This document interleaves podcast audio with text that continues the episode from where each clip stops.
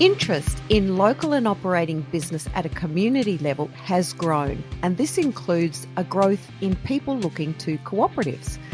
And then now they're setting them up, which is great. But for one cooperative, its roots are well and truly established. The Killarney Cooperative is celebrating 100 years of serving the farming community which surrounds this small, beautiful Queensland country town that's about 184 kilometres southwest of Brisbane. It started in 1922 with just under 50 members, its shareholders, and less than a handful of staff. Our roving reporter, Michael Kavanagh, spoke to the general manager, Marissa Costello. Mel, like a lot of co ops, they started just really with one idea, and in this case, as a dairy, and uh, it's gone on from there. You and I have talked, and we've seen co ops that have expanded, ones now they're running hardware stores and what have you. This one, 100 years on, they'd have something to smile about, wouldn't they? So they say that this is a really cooperative town. It all started around this dairy cooperative. Is that what you're saying, Michael?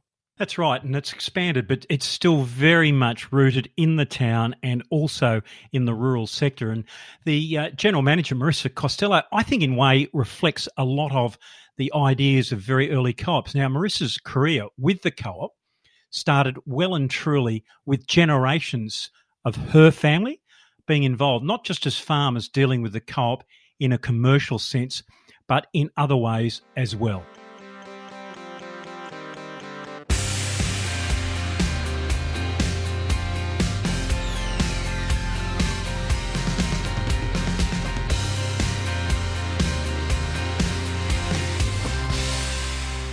So these days, a lot of cropping, a lot of broadacre cropping potatoes as well, big potato area, beef cattle. Just um, yeah, dairying has pretty well finished up in the area. Only very few left, uh, but that's where we are at the moment. Well, 100 years ago, it was dairy. How did the co op itself come about? Uh, so it started in 1922 when there was a pretty primitive factory in town, which was owned by businessmen and um, some farmers in the area, and it was struggling, really struggling. And at the time, there was a manager there, Christy Peterson. He was a, uh, from Europe, and he knew all about co-ops, and he sort of set about getting a group of the suppliers together and turning it into a co-op. He really saw the benefit in that, and very well versed in how co-ops work. So he eh, sort of rounded them up and got got a group of the suppliers together and they they subscribed share capital and and purchased the old factory. 41 suppliers initially of all the local butter suppliers. And so that was primarily it was purely dairy but in fact the butter seems to have played a fairly large part in that dairy at the time yeah that's right yeah so it was a, a yeah butter factory so they they provided their cream to the to the factory. And then once it became a co-op, well, everybody was sharing in the in the proceeds. And 41 shareholders then, and I understand four staff, and that's going back a 100 years. Now, a lot of co-ops, there seems to be that generational aspect. And even though your family, your family, your great grandparents started off in dairy, then, like a lot in the area, they moved into beef. But even with you, there was a link in relation to the operation of the co op going back those several generations. Yeah, that's right. So uh, the co op has had quite a few over the years of um, multi generation employees. My grandfather actually worked at the co op, he was an engine driver. So he was, and he worked there when he was a young man, and then he went off to war, or well, to training and he then came back to the co-op and he did a couple of stints there as the engine driver and was very very loyal to the co-op and over many years um, you know i remember him being very loyal to the co-op even once the butter factory had ended we often think about how if my grandparents were in warwick so 30 kilometres away that if they were in warwick for an appointment they if they weren't going to catch the co-op on their way home for milk if it was going to be closed they would go without until the next day because they wouldn't buy their milk anywhere else they'd, they'd always be very big supporters of the co-op You mean to say that even if they were going to have a cup of tea that night and they knew that they wouldn't have any milk to go with their cup of tea, they wouldn't stop at the corner store at Warwick? Yeah, that's right. Yes. Yep. Was it loyalty or they also reckon the milk tasted different? no, no, pure loyalty. So that was right up until after that, well after the the butter factory or anything finished. And it was just a pure retail store. They wouldn't buy it anywhere else. How much too the fact that your grandfather he could talk about being an engine driver and you would have seen the trains and you would have seen everything going on in that area. How much of an influence did that possibly have on you? Because you have spent a large part of your working life at the co-op to the point now where you're the general manager yeah, it's always been a special uh, place for me, I guess. Um, it's always been a part of, I've, I've grown up in Killarney since I was a, a young person, and just the co op was always there and it was always a big part of our, our lives. And I started there when I was, um, I think, around 14. I initially went and I was answering phones on a Saturday morning.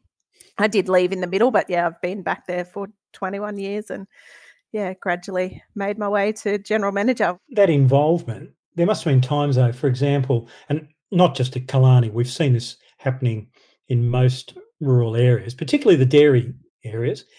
You had the price fluctuations and you had going back to what was it around 1974 the area really started to decline when it came to the dairy industry was there ever that feeling amongst you and others that there wouldn't be a future working for the co-op? That's all well before my time. um, no, no, trust me on the 1974. yeah, yeah. Yes, make it clear. I can remember 1974. You can't.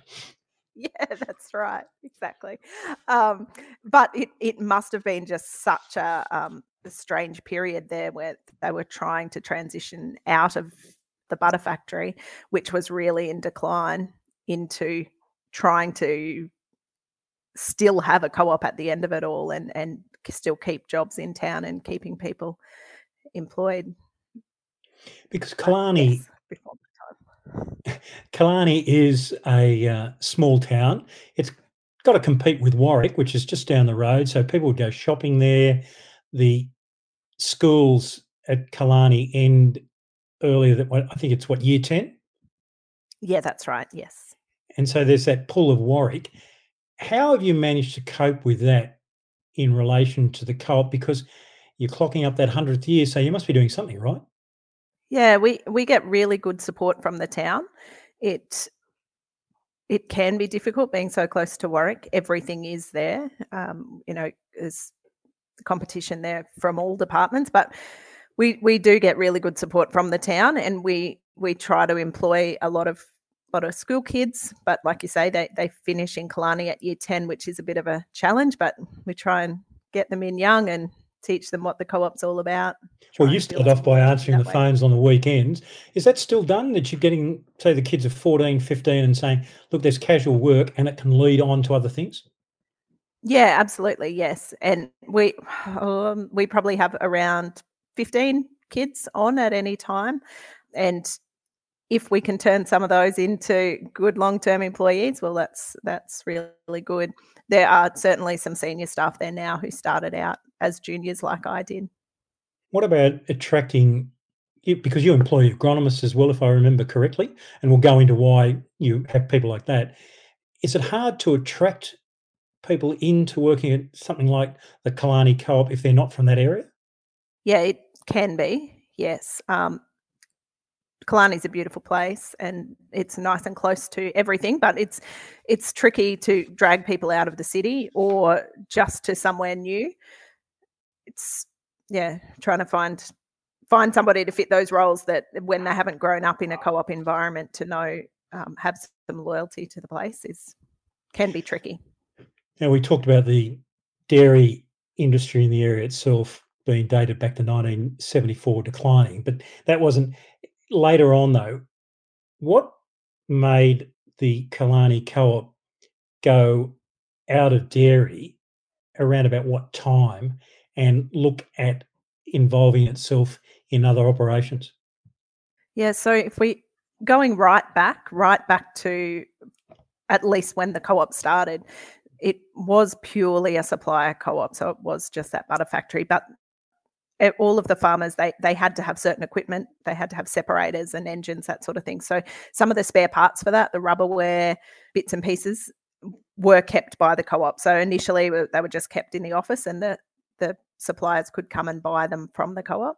And as time went on, that built that there was more things that the dairy farmers needed just to keep their operation going.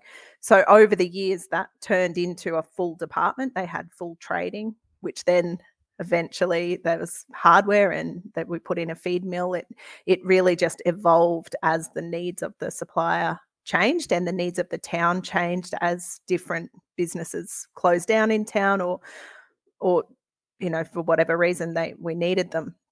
So it just built up around that. So by the time in that early 80s around 80 82 when the butter factory totally closed down by that stage the trading side of the co-op the goods trading was already underway. So it was nothing like it is today but obviously the board of the day could see that there was still that need in town for the co-op to be supplying which then continued to grow from there was that a bit of a buffer? Because uh, if you hadn't had, even though it was a part of the operation, do you think that helped it survive? Whereas if it hadn't had the manufacturing side and the whole dairy industry was collapsing, do you think the Killarney Co-op would have continued to prosper like it has today?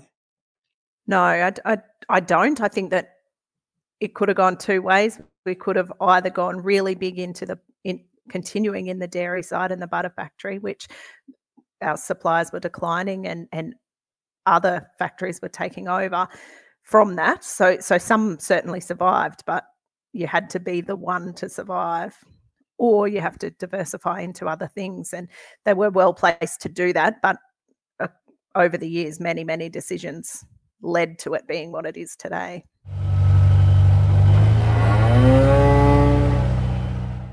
Clocking up 100 years for a co op in the primary sector is not a bad achievement.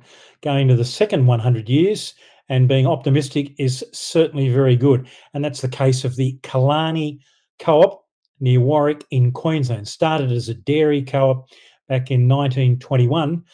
And I'm now talking to the general manager of the Killarney Co op, Marissa Costello. It seems to be that the co ops that work almost seem to be diametrically opposed. You've got them all with primary production routes. You've got large dairy co-ops like Norco or meat processing, and they're very much focused on that one part of the primary sector. Or then you've got co-ops like Killarney, and in New South Wales, let's use the Hastings co-op as an example, that have gone into more the retail and the service side and have done just as well do you think that for co-ops to continue to survive, they've got to be as clear cut as going down one of two ways? I think so. And potentially that's business in general. You need a clear direction. But yes, I, I agree with what you're saying. I think one way or the other, you have to really be focused on what, what you're wanting to supply to your shareholders or your members. Well, in Killarney's case, you went down the retail, the commercial side and obviously the basis was already there because of the parts and the assistance you're providing for the dairy farmers. You've really diversified now in you've got supermarkets, you've got other retail outlets. How does that work in an area like Killarney? Because as we've just mentioned, you've got Warwick down the road. Even then, that would be competition for you fairly dramatically. Yeah, it definitely is. And I think for us, it's our diversity that does keep us going. So we have all of the departments. So where it might be a drought year and and we're very big on the the the hay and the cottonseed, those sort of products.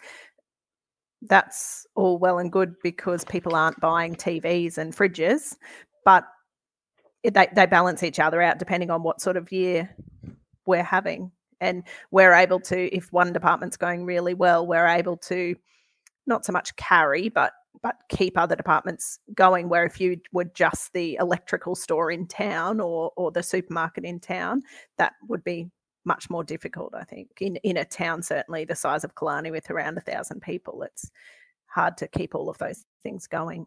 Well, whereas the co-op has moved largely away from primary production, you've got the consumables, but you are still involved closely with the agriculture sector because, as you mentioned, it's an area where there's a lot of grain growing, and that has provided a area that the co-op's been involved in with um, the whole thing of uh, stock feed. Yeah, so that's the the biggest part of our business, volume wise, is that we manufacture stock feed and we purchase grain from direct from farm as well. So that's the way that we keep it in that cooperative spirit is that we're buying back from the farmer and, and finding a market for their grain or turning it into stock feed and selling it back to the to the cattle guys. How closely do you work with those farmers? And I assume you prefer to deal with those in the area before having to bring in grain from elsewhere?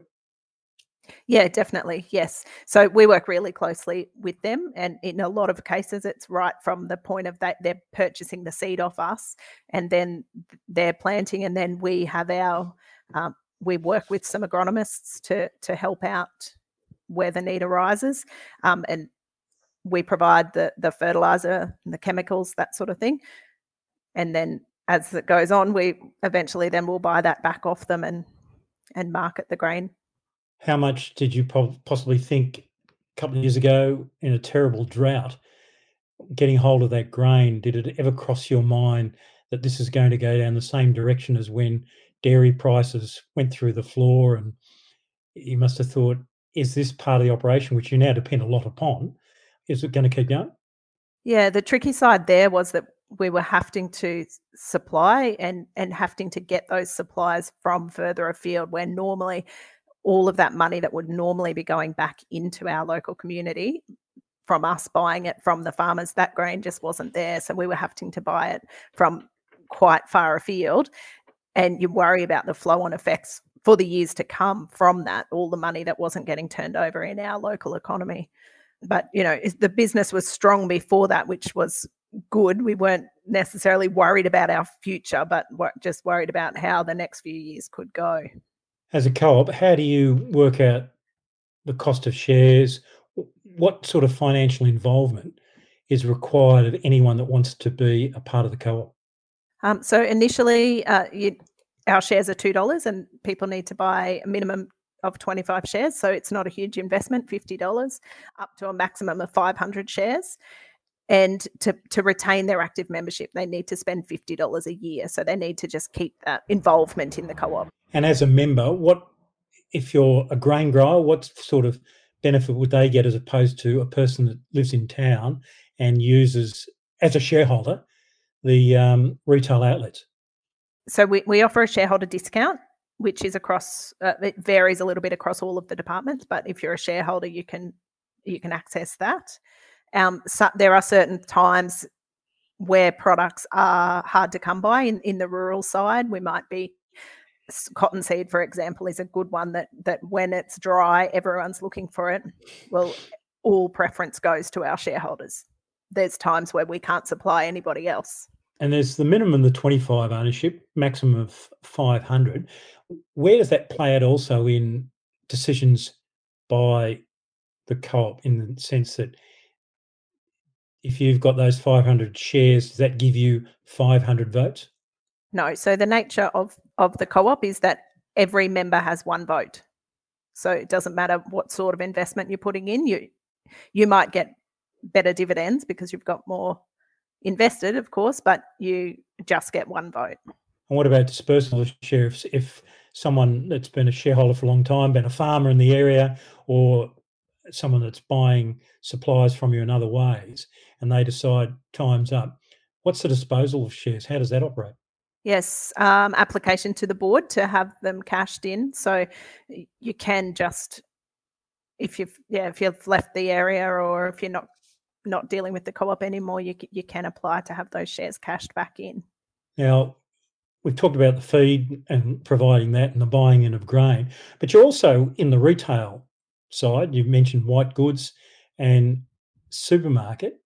Does that work exactly the same in that obviously people get discounts? What about buying in product like you like to buy the grain from the local area. In the other parts of the operation of the co-op, obviously Killarney, you mentioned what a population of a thousand. You must have to look further afield. Yes, definitely. So we buy local where we can. If there is local fruit and veg, uh, local flowers, that sort of thing, we will buy in locally and, and resell. But for most of most of the retail departments, of course, yes, we do have to have to buy. So we're, we're a member of a lot of different buying groups. We're FoodWorks, Home Hardware, Better Electrical, Australia Post, and CRT. So we we purchase through those groups to get the best buying power for the members. And with a co-op, you mentioned their FoodWorks, which is a supermarket. Does that mean that you're competing against other outlets, or is there a deal with the co-op dealing with FoodWorks? Are you treated in, in any way differently? Uh, no, just another customer to them. Yes, and then we're able to then provide to our members whatever benefits we can get through the group, but we don't get anything in better from them in particular for being a co-op. Killarney, a small town. You've got Warwick just down the road. You're going into the centenary of the co-op. Certainly a change from when they sat down in 1921 and looked at the dairy industry. How do you see co-ops? They seem to be enjoying a bit of a resurgence. Some people talk about how COVID has, in fact, made people look closer to home. How do you see something like the Killarney co op? Why is it doing well? I think the co op movement is popular at the moment. Whether that's something specific to us, I, I don't know because the co op's been a part of Killarney for, like you say, 100 years. Um, I think that there's definitely a real feeling in Australia of buying locally and supporting locally, which I think has certainly helped us and has helped many small businesses. And the actual co op itself, its involvement in the community, and you look at some of the aerial shots of the co op on your website, you can't miss it. It's a dominating feature of uh, Killarney. What's its involvement in the community? There are some co ops that channel the surplus into such things as scholarships or uh, sporting facilities, or the money goes back into the shareholders. What involvement does the Killarney Co-op have with the town of Killarney, apart from being obviously the places you can buy from? Yeah, that's right. We we support many many uh, organisations through town. We have got a community support program which has been running for more than 10 years where customers can actually choose which beneficiaries in town they would like their distribution to go to and, and we'll support those groups based on how many of our members would like the support to go to them but we certainly sponsor all of the local schools and the community groups and clubs and sporting groups the local show and have done for of course you know 100 years so we support as much as what we can where do you see the actual Killarney co-op itself doing in the sense that you're now going into your second centenary? Everything moves. We're seeing a lot more shopping online, for example, probably because of COVID. You've got click and collect, those sort of things. How's that playing out in such a small town such as Killarney that's got this very traditional business name there that's well known generationally? how's that playing out with you, you as general manager having to think about the second hundred years? yeah, it's certainly a changing time for retail. Across most of our departments, we, we offer an online presence. We offer online grocery shopping, for instance, and, and we do click and collect or, or delivery. And that's also through the hardware store and the, the electrical store. And so that's opened up some more opportunities for us as well, where people wouldn't necessarily be supporting us otherwise, but are able to through those channels. And then also we do we, we probably have a lot of information in that we we also have the post office. So the volume of parcels that come into town is pretty eye opening as well. So we to a degree know what we're missing out on as well.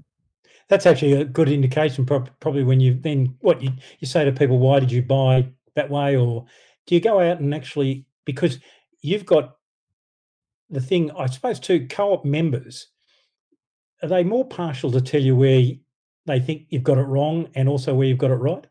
Yes, yes, they are. Um, we often say to potential staff, you, you need to be watching. It's not just one person walking through and seeing how you're interacting with customers. It's 2,200 members who are seeing it day in, day out. And they can be much more critical of the service that they might get from us than they would from a big chain store. But at the same time, a lot of them, it's just like family and they very, very supportive and happy to give us a bit of feedback, good or bad.